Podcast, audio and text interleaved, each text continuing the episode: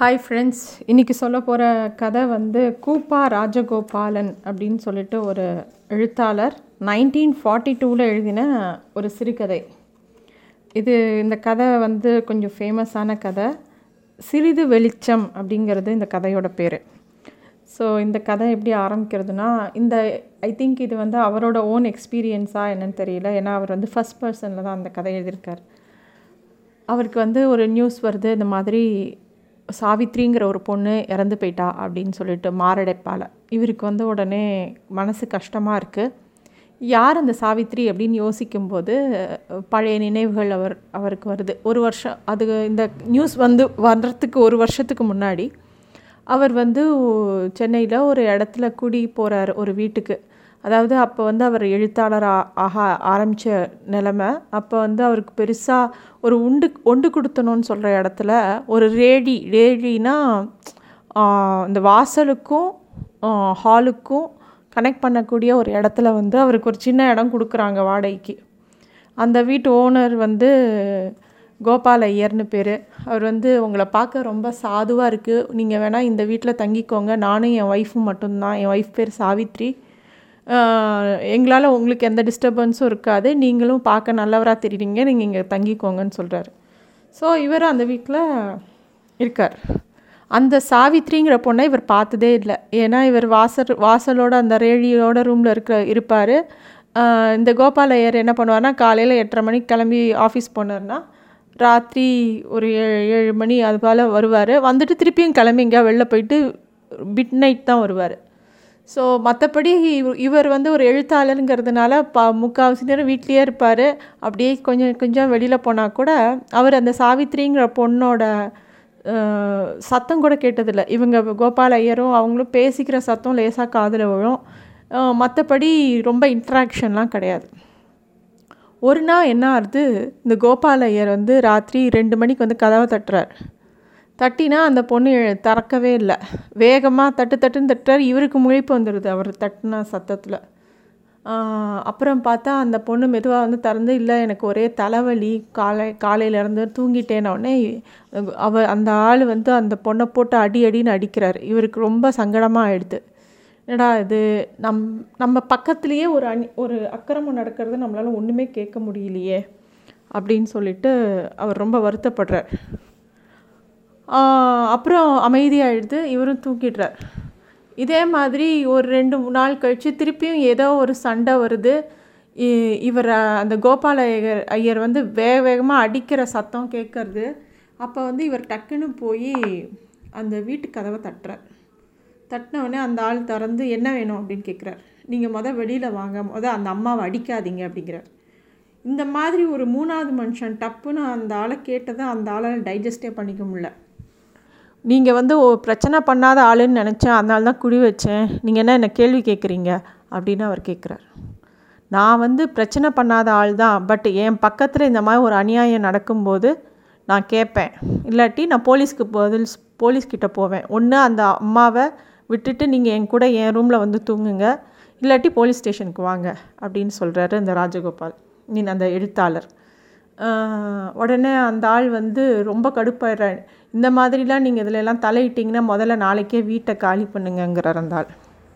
அது இவர் சொல்கிறார் நான் காலி பண்ணுறது இருக்கட்டும். இப்போ நீ அந்த அம்மா மேலே கை வச்சேன்னா நான் வந்து பெரிய பிரச்சனை பண்ணுவேன். உன்னை கண்டிப்பாக போலீஸில் கொண்டு போய் விடுவேன். போலீஸ் கம்ப்ளைண்ட் கொடுப்பேன். அந்த அம்மாவும் அப்புறம் போலீஸ்கிட்ட வர மாதிரி ஆகிடும் நீ மரியாதையாக சத்தம் போடாமல் வெளில வா வந்து என் கூட தூங்கு அப்படிம்பார். உடனே அந்த அம்மா வழியில் வரும். அப்போ தான் ஃபஸ்ட்டு ஃபஸ்ட்டு அந்த அம்மா பேசும். இந்த விஷயத்தில் நீங்கள் தலையிடாதீங்க அப்படின்னு சொல்லிட்டு.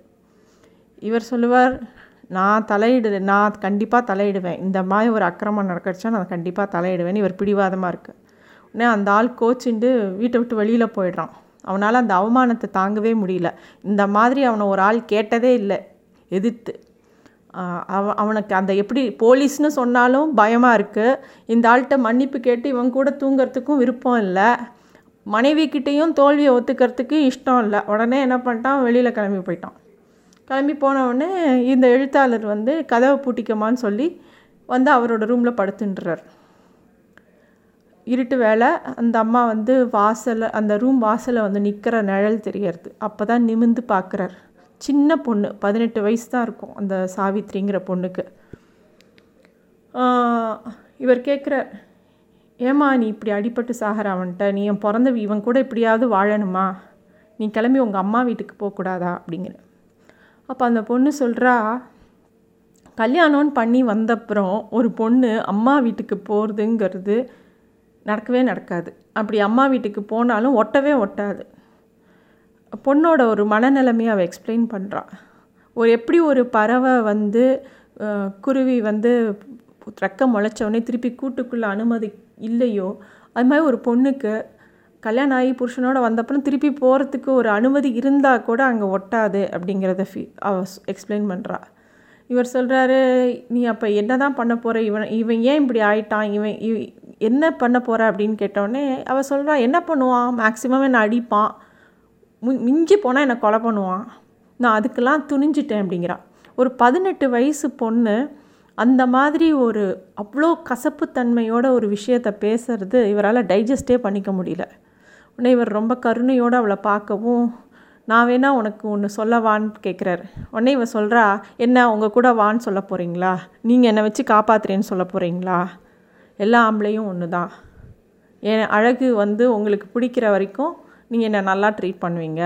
அதுக்கப்புறமா உங்களுக்கும் என்னை கண்டா பிடிக்காது வேறு பக்கமாக திரும்பிக்கிங்க திரும்பிப்பீங்க. உங்கள் இன்ட்ரெஸ்ட் வேறு விதமாக போயிடும். எல்லா ஆம்பளையும் ஒன்று தான் எனக்கு அப்படிலாம் ஒன்றும் விருப்பம் இல்லை அப்படின்னு அவள் சொல்லுவாள் அப்போ வந்து இருட்டாக இருக்குது அவர் வந்து நான் லைட்டு போடவா? அப்படின்னு கேட்குறாரு இவ வேண்டாம். இருட்ட இருட்டிலேயே நீங்கள் என்னோடய கதையை கேளுங்கங்கிற மாதிரி பேசுகிறா அப்போ இவர் சொல்கிறார் நீ வந்து இன்னும் இப்படியே இருக்கிறத விட்டுட்டு வேறு ஏதாவது நீ வந்து இந்த இடத்த விட்டு தப்பிக்கலாம்ல அப்படின்னா அவளுக்கு வந்து ஒரே கசப்பாக இருக்குது எனக்கு வந்து துக்கம் தாண்டி போயிடுது அப்படிங்கிறாவும் எனக்கு இதுதான் துக்கம்னு இல்லை. இதையும் தாண்டி போயிடுத்து. என் என்கிட்ட இந்த புருஷன் வந்து ஆரம்ப காலத்தில் ரொம்ப வழிஞ்சிருக்கான். என்கிட்ட ரொம்ப ஆசையாகவும் இருந்திருக்கான். அவனுக்கு வந்து ஒரு ரெண்டு வருஷம் கழித்து என் மேலே ஒரு அலுப்பு தட்டி போச்சு. அதனால தான் அவன் இப்படி பிஹேவ் பண்ணுறான் அப்படிங்கிற மாதிரி அவள் சொல்கிறான் உடனே அவ அவர் கேட்குற உனக்கு என்ன தான் வேணும்னோடனே என் மனசில் நினைக்கிற ஒரு விஷயத்த நான் வெளிப்படையாக பேசுகிறதுக்கு ஒரு துணை வேணும்னு தான் நான் நினச்சேன். ஒரு கல்யாணத்தில் என்ன எதிர்பார்க்குறா? ஒரு பொண்ணு அப்படிங்கிற மாதிரி அவர் கேட்குற அவர் கேட்குற கேள்வியில் அவள் சொல்கிறா நான் நினைக்கிறத நான் அப்படியே பேசுகிறதுக்கு எனக்கு ஒரு துணை வேணும். அது வந்து அது கிடைக்கிறது ரொம்ப கஷ்டம். அதுக்கப்புறம் மித்த எல்லாமே வேஸ்ட்டு தான். மித்த மித்த நகை பணம் புடவை பட் அதர் திங்ஸ் எல்லாமே இதுதான். எந்த இடத்துல சுதந்திரமாக தன்னோட நினைவுகளை பேச முடியாதோ அந்த இடம் ஒரு பெண்ணுக்கு வந்து கம்ஃபர்டபுளாக இல்லாமல் தான் இருக்குது அப்படிங்கிற மாதிரி அவள் பேசுகிறா உடனே வந்து லைட்டு போட சொல்கிறா லைட்டு போட்டோடனே அவர் பார்க்குறாங்க அவர் அப்போ தான் பார்க்குறாரு அவர் ரொம்ப அழகாக இருக்கா சின்ன பொண்ணாக இருக்கா. சரி நம்ம ரெண்டு பேர் பேசினது நம்மளோட இருக்கட்டும். நாளைக்கு காலையில் நீங்கள் இந்த வீட்டை விட்டு கிளம்பி போயிடுங்க. இனிமேல் நீங்களும் நானும் இதே ஒரே வீட்டில் இருக்கிறது நல்லதுக்கு இல்லை அப்படின்னு அவள் சொல்கிறான் அதாவது அவளுக்கு அந்த உடனே டக்குன்னு லைட் அணிச்சிட்டு அவள் போயிடுறா. இவர் சொல்கிறாரு இல்லை கொஞ்சம் நேரம் வெயிட் பண்ணு. இன்னும் கொஞ்சம் நேரம் லைட் போடுறேன். நீ பேசிட்டு இருங்கிறார் அவள் சொல்கிறா இந்த சிறிய வெளிச்சம் போதும். அதாவது அவள் அவள் லைட்டு போட்டதே ரெண்டு நிமிஷம்தான். இந்த வெளிச்சம் போதும் என் வாழ்க்கைக்கு. அவளால் வந்து நினச்சதை அப்படியே அப்பட்டமாக இவர்கிட்ட பேச முடிஞ்சுது. அந்த வெளிச்சத்தை தான் அவள் சொல்கிறான் இதுக்கு மேலே எனக்கு வேண்டாம். நான் போகிறேன் நாளைக்கு காலையில் நீங்கள் விடிஞ்ச உடனே கிளம்பி வீட்டை காலி பண்ணிட்டு போயிடுங்க அப்படின்னு சொல்லிட்டு அவள் போகிறாள் அப்படிப்பட்டவ தான் இறந்து போயிட்டாங்கிற நியூஸ் இவருக்கு வருது. இவர் வந்து ஃபீல் பண்ணுறார் நம்ம வந்து இன்னும் அவள்கிட்ட பேசியிருக்கலாமோ? அந்த மாதிரி இவர் யோசிச்சுட்டு இந்த கதையை முடிக்கிறார். ஸோ இந்த கதையில் வந்து எக்ஸ்பிளைன் பண்ணுறது வந்து ஒரு ஒரு விமனோட ஆழ் மனசை யாருனாலையுமே புரிஞ்சிக்க முடியாது. அதுதான் வந்து இந்த கதையில் கூப்பாரா எக்ஸ்பிளைன் பண்ணுறார் அண்டு டு அன் எக்ஸ்டென்ட் அது கரெக்டுன்னு கூட ஏன்னா they are very deep people Prapanchan கூட ஒரு தொகுப்பு எழுதியிருப்பார் பெண்ணுன்னு சொல்லிட்டு.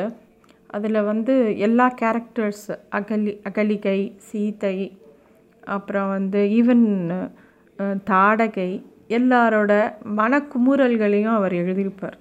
ஆச்சரியமாக இருக்கும் அந்த தொகுப்பு வித்தியாசமான கண்ணோட்டத்தில் எழுதியிருப்பார். ஸோ இந்த கதை இந்த மாதிரி முடியுது தேங்க்யூ